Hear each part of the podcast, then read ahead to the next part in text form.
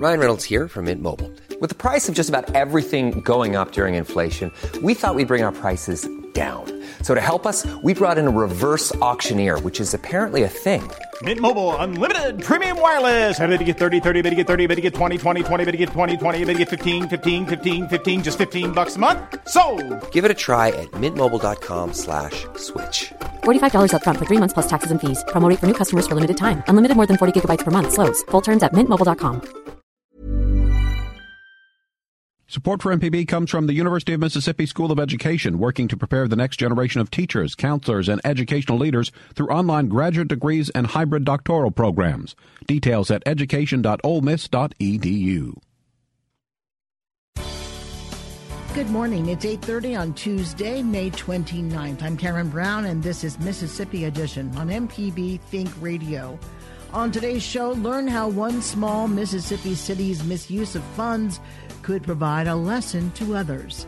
Then, an investigative podcast uncovers a major development in the case of a man tried six times for the same crime.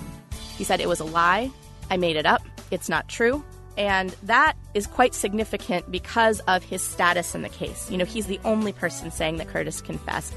And later, why our Dr. Rick says Mississippians should be on the lookout for high blood pressure. That's all coming up. This is Mississippi Edition on MPB Think Radio.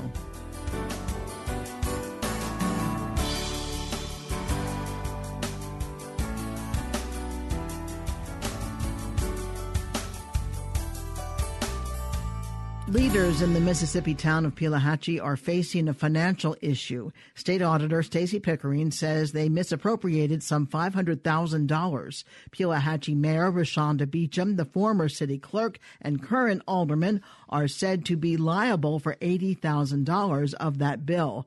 Pickering says they used drug seizure funds to pay other bills, which is against the law. He says the monies are only for law enforcement expenses. Mayor Beechem took office July 1st, 2017. She says diverting funds began before she became mayor.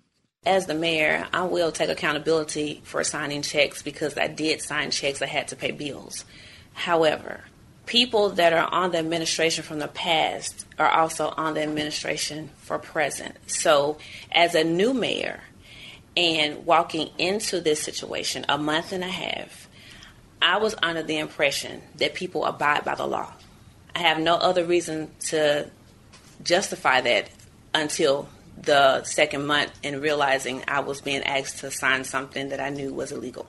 Pelahatchie Mayor Ryshonda Beechem says once she found out it was illegal, she stopped it and told the Board of Aldermen. Auditor Stacey Pickering tells MPB's Desiree Frazier they have 30 days to come up with a payment plan. Under state law and federal law, when a law enforcement entity seizes funds typically related to drug uh, monies, those funds are then forfeited over to that city the law stipulates those funds can only be spent on law enforcement expenditures. And that could be pretty broad definition as far as training, some personnel, equipment, all of those factors, possibly paying overtime, all fit within the confines of the law. The town of Pelahatchie during the last administration, during the first of the current administration, was actually using those forfeited monies, monies forfeited by criminals and those that were doing wrong, uh, especially in the light of drug use and the drug trafficking trade, those funds, even though the law said can only be spent on law enforcement, the town of Pelahatchie was using those funds for paying overtime for non law enforcement personnel. They were paying other salaries. They were using it for parks and recreation. Um, they were paying it to actually pay and just keep the lights on when their regular budget was falling short of their expenditures. All of that is outside the bounds of the law and what the laws of Mississippi and the federal government allow. Someone might say, well, they didn't actually misappropriate the funds. It's not like they stole it. They used it for things I it sounds like the town may have needed the money for you say that the law doesn't allow that at all. Desiree, they actually did misappropriate those funds. The law is very clear that the money can only be spent on law enforcement. During this investigation, we were very liberal with the definition of what where the money was spent and how it was spent. If they paved a parking lot and thought they may one day park a police car on it, we tried to give them credit for it. But the law is very clear. The money can only be spent on law enforcement. Even though they were spending on other city services, they weren't generating the tax base and the revenue. This is where you have to look and say, can we continue to have the number of employees we have? Can we pay the salaries we're paying? They didn't have the money, and they were using these forfeited funds to prop up the city government of Pelahatchie. How did you find out about this? Desiree, half of our cases at the auditor's office are referred to us by concerned public, whistleblowers, if you will. The other half we find during the audit process. And typically, sometimes you can get a combination where we see something, we start looking into it, and then somebody, whether an employee or a member of the public, uh, contacts us, and then you start getting enough synergy to actually open up a criminal investigation. While this case in Pelahatchie is not criminal, it did lead us to the misappropriation of taxpayer dollars. Do you interview people when this happens? Do you call in people that uh, you designate as being involved in this and say, we've got a problem here? Yeah, we actually, uh, in the course, like any law enforcement investigation, you not only interview individuals that are involved in the case, uh, but we also subpoena records, uh, whether it's the board minutes or whether it's bank accounts, and we can actually follow the money. Our financial investigations typically are quite lengthy because of so much forensic accounting has to go into that, so we can document the financial misdoings or the financial fraud that may or may not have taken place so that eventually we know we have to be prepared to stand before a judge and a jury and with the district attorney, the attorney general of the state of Mississippi, or if it's a federal case, go with the U.S. attorney and be able to defend our position and our accusations. In 13 years as state auditor, we've only lost half a dozen cases. We try to make sure we have the facts right before we ever issue a demand in the first place, because we know ultimately it's not just the court of public opinion, but eventually if these individuals, the former mayor, the current mayor, and the city councils, for last administration, this administration, fail to pay back these monies, we will be in court. Now, the mayor uh, of Pelahatchie, uh, Mayor Beechem, said that she contacted your office because she wanted to know, um, get some clarification on the law. She was concerned that they were doing something wrong. Would she be held liable because all of these folks you said are going to have to pay this money back? The last administration was about four hundred and twenty-one thousand dollars that's going to be have to be paid back. The current administration, including the mayor and the city council and the city clerk, uh, it's looking about eighty thousand dollars. The way we issued the demand in this case is to give them as much flexibility as we can as a group to figure out how they're going to pay the money back. Uh, so we issued what we call a joint and several. It's everybody jointly now is liable. They've all had the demand issued. It's eighty thousand dollars, not individually, but collectively and they and their attorneys can work that out. They have 30 days to come up with a plan and a way to pay those funds back before we then take legal action in the courts. So, if you're not satisfied with the plan they come up with, then you take them to court, or how does that work? They have the opportunity to pay the funds back, and if somebody comes back and wants to do an installment plan, that typically is something we do go before the courts or go to the bonding company. You got to remember these elected officials are all bonded, and that's what that bond is there for: is for us to go against that bond, begin legal proceedings to collect that money to make the taxpayers whole. And so they'll have to have a very aggressive plan to pay this money back to the citizens of Pelahatchie. Is this a cautionary tale for other municipalities in the state about how they spend uh, funds? Yeah, this is a cautionary tale for every city, every county across the state of Mississippi to make sure they're following the law. You know, ignorance is not an excuse uh, under any circumstance for us as individuals or for individuals who serve on boards and commissions, especially in local government. They must know what the law stipulates, and that's the reason we have a technical assistance division at the auditor's office to help answer those kind of questions and do the research for local elected officials. State Auditor Stacey Pickering with MPB's Desiree Frazier. Coming up, an investigative podcast uncovers a major development in the case of a man tried six times for the same crime. This is Mississippi Edition on MPB Think Radio. Normally, I don't recommend eavesdropping, but feel free to join in on my conversations. Our guest this week is the director of the Mississippi Community College Board, Andrea Mayfield. You can drive 30 minutes in any direction and be at a community college campus. And and the other cool thing about community colleges is that, you know, there's no requirement for entrance other than a high school diploma or high school equivalency. Sundays at 5:30 and Thursdays at 10 on MPB. This is Mississippi Edition on MPB Think Radio. I'm Karen Brown. On July 16, 1996, the owner and three employees of Tardy Furniture were found dead inside the Winona, Mississippi store. A former Tardy Furniture employee, Curtis Flowers, had been fired from the store days before. After six trials, Curtis Flowers is now on death row at Parchman Prison.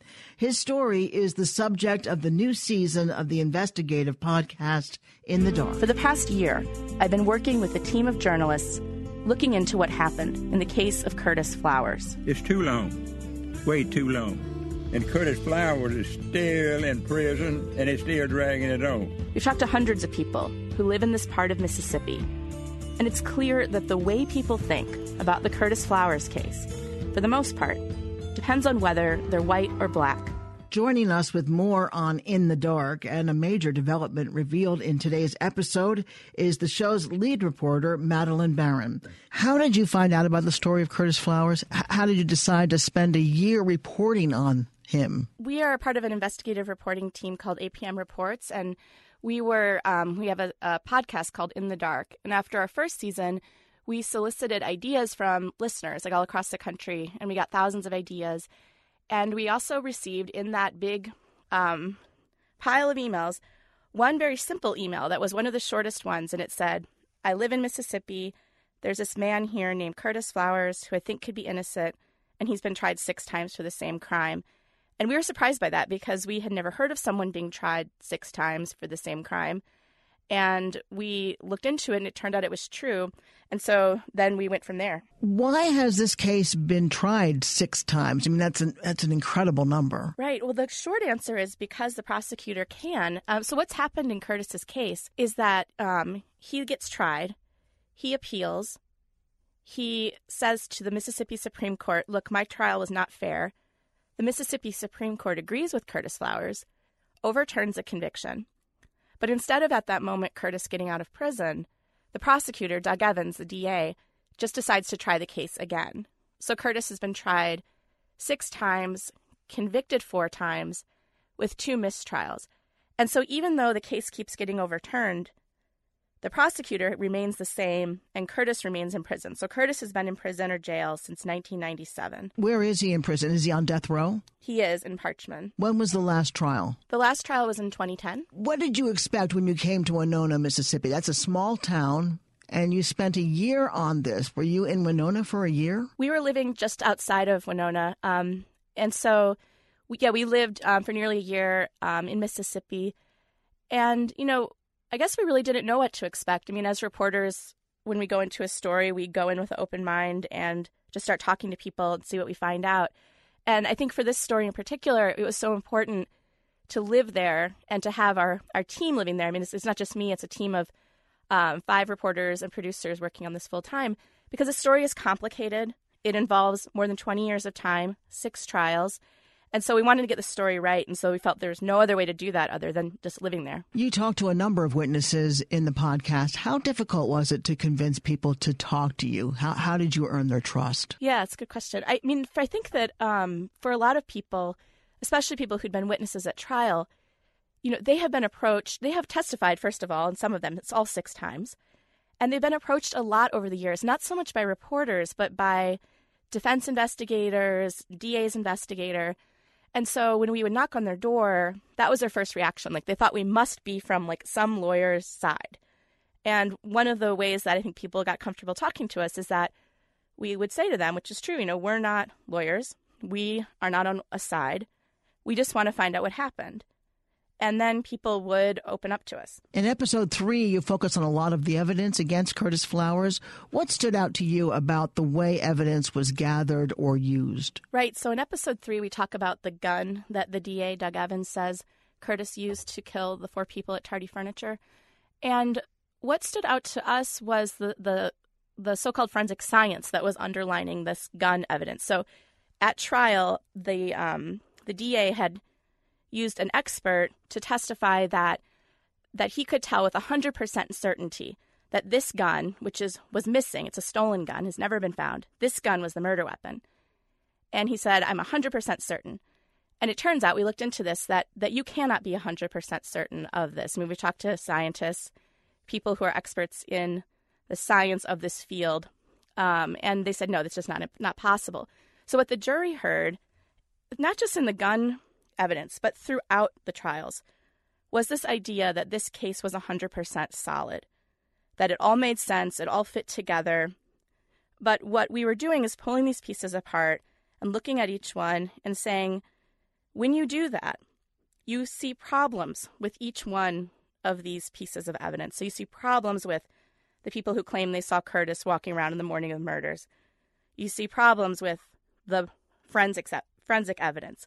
You see problems with the jailhouse informants. And so, although at trial it looked very convincing, certainly convincing enough to convince a jury four times to convict Curtis, um, when we looked at it, it, it, did not look that convincing. Did you talk to the prosecutor when he talked to you? Um, we did talk to him briefly. Did he tell you anything of significance in that brief conversation? I mean, we're going to get into it later in the podcast, so I don't want to kind of get ahead of that. Um, and, and, you know, we're still we still are have um, records requests into his office, um, in particular about um, this man Odell Hallman, who is one of the prison informants that Doug Evans was relying on.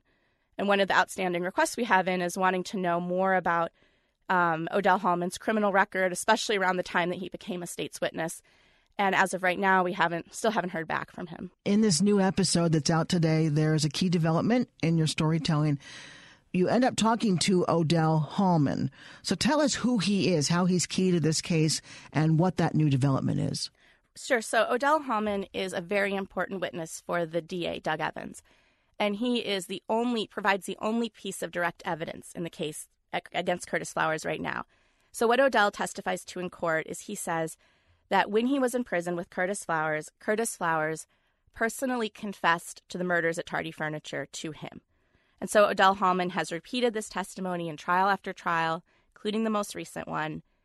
And so so we reached out to Odell Hallman. He's in Parchman Prison. He has a cell phone in his jail cell. And so our producer Samara ended up talking to him on the phone. And as she did, Odell Hallman revealed to her that that story that Curtis had confessed to him was just that it was a story. He said it was a lie. I made it up. It's not true.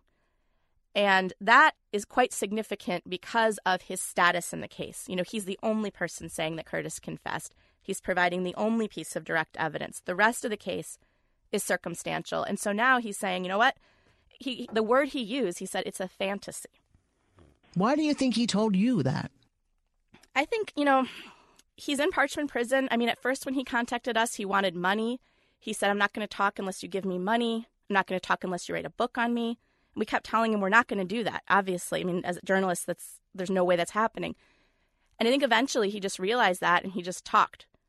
I mean, at first it did not seem like he was going to talk. Honestly, I mean, it seemed like he was looking for something. I mean, He was clearly he was asking for money, um, but but he did, and you know, not only that, but he talked to us too about um, his relationship with the DA, Doug Evans, and what he was saying. I mean, you can choose not to trust Odell about this part, except that it back it was backed up by our reporting into his criminal record. So one of the things that we found out was that around the time that Odell Hallman became a state's witness he had several pending charges, criminal charges against him.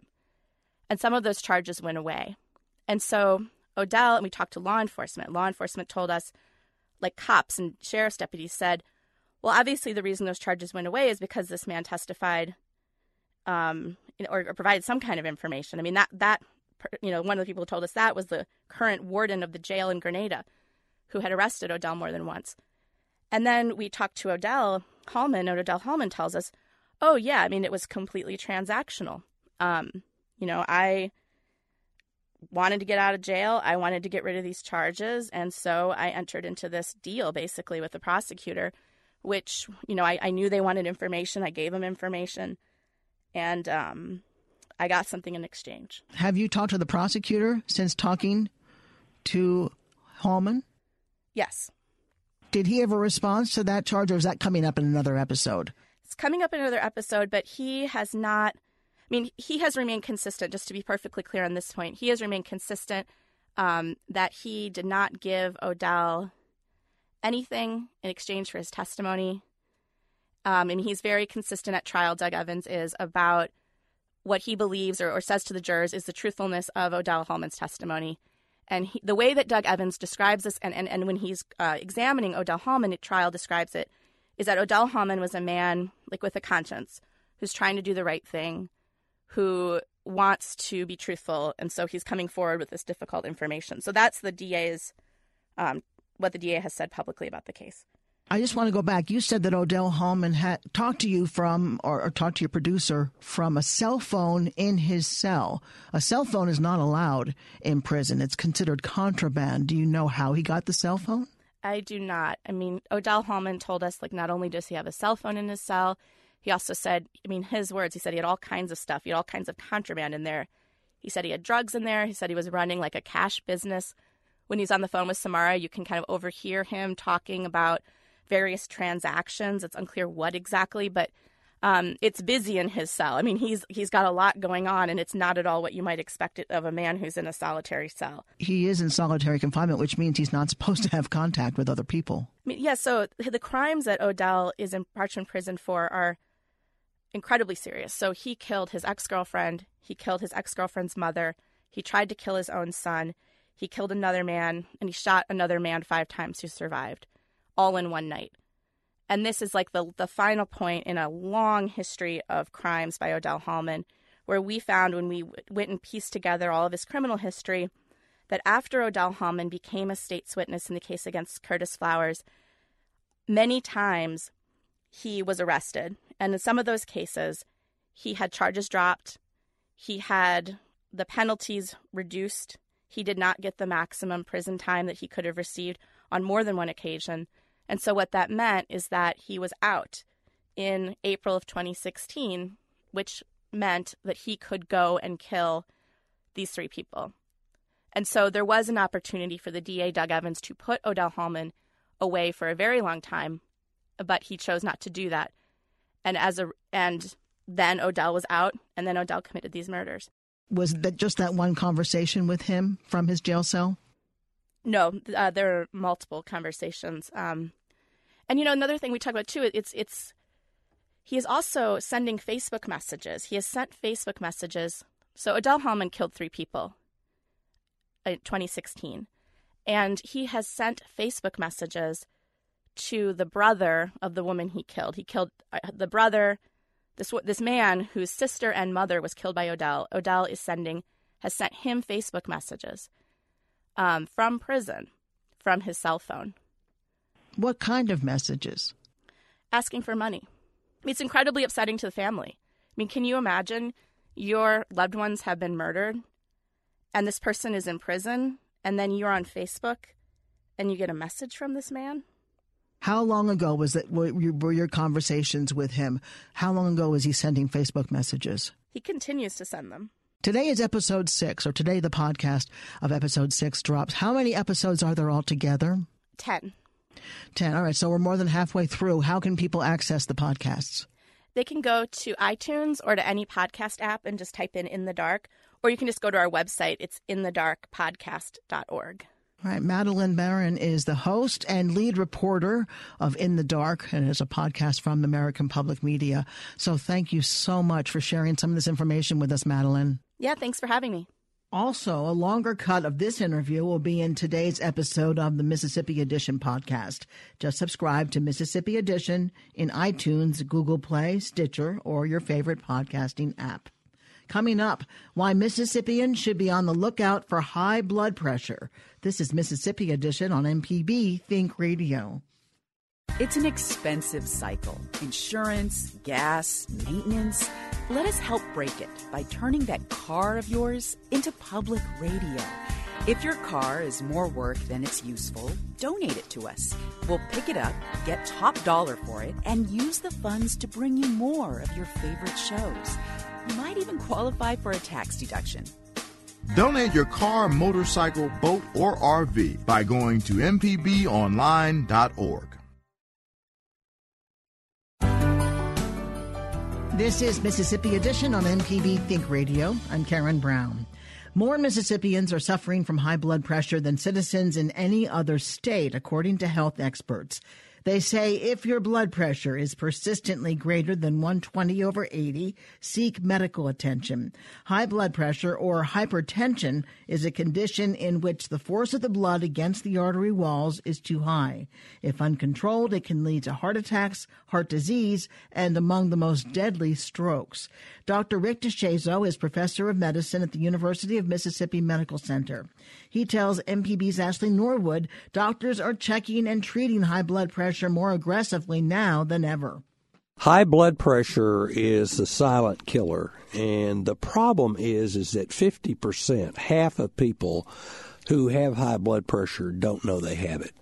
And the damage to the blood vessels from that increased pressure being pumped through them and the damage to the heart which is put under a strain to make that happen uh, when you have high blood pressure, begins uh, in many people before they even know it.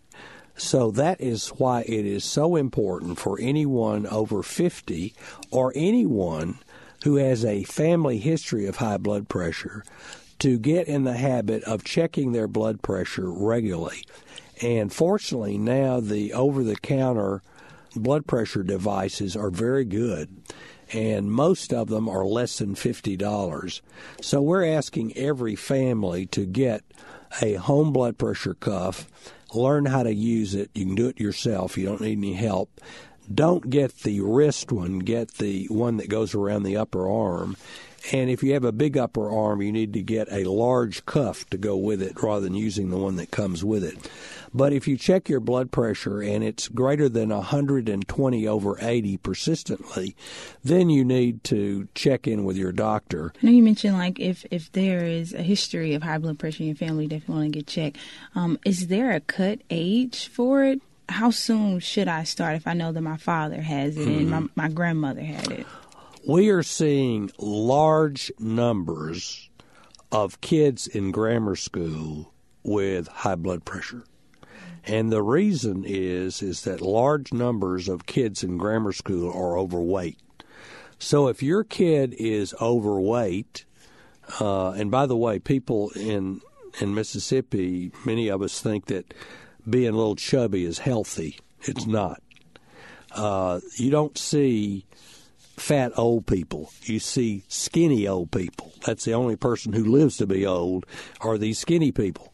And so uh, anybody, any kid who is overweight uh, needs to be watching their blood pressure regularly. Now, uh, in our pediatric clinics, we're taking blood pressures on young children now, five, six.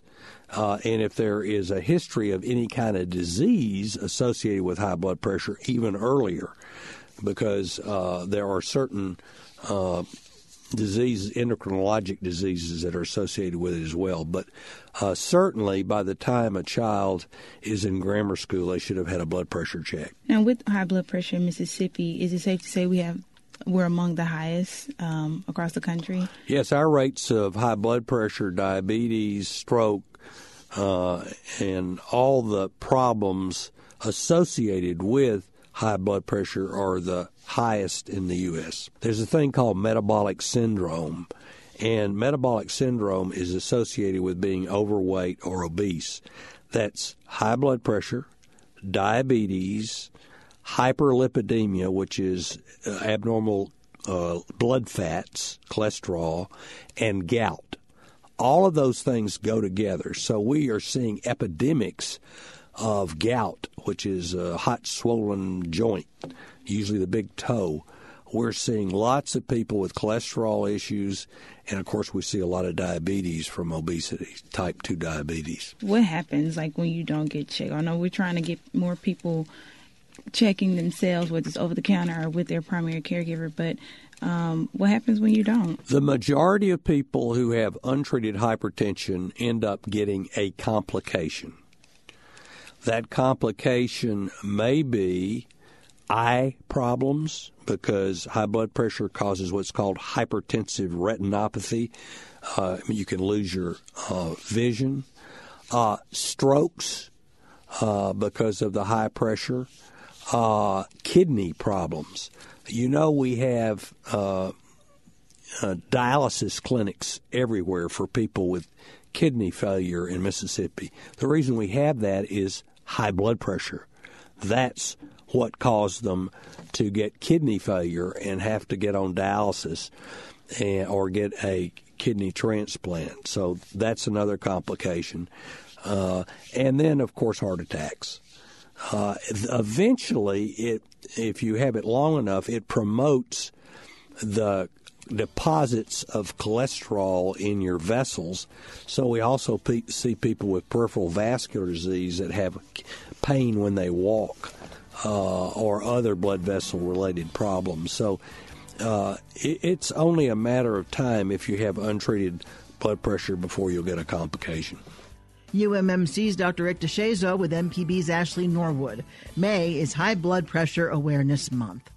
Stay tuned to MPB Think Radio for a full slate of Mississippi based programs. Coming up at 9 o'clock, Money Talks. Then at 10 o'clock, In Legal Terms. And at 11, stay tuned for Southern Remedy.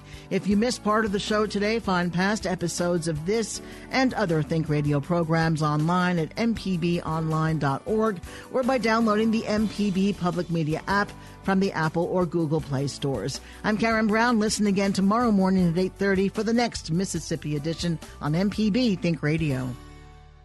Support for MPB comes from the University of Mississippi School of Education, working to prepare the next generation of teachers, counselors, and educational leaders through online graduate degrees and hybrid doctoral programs. Details at education.olemiss.edu.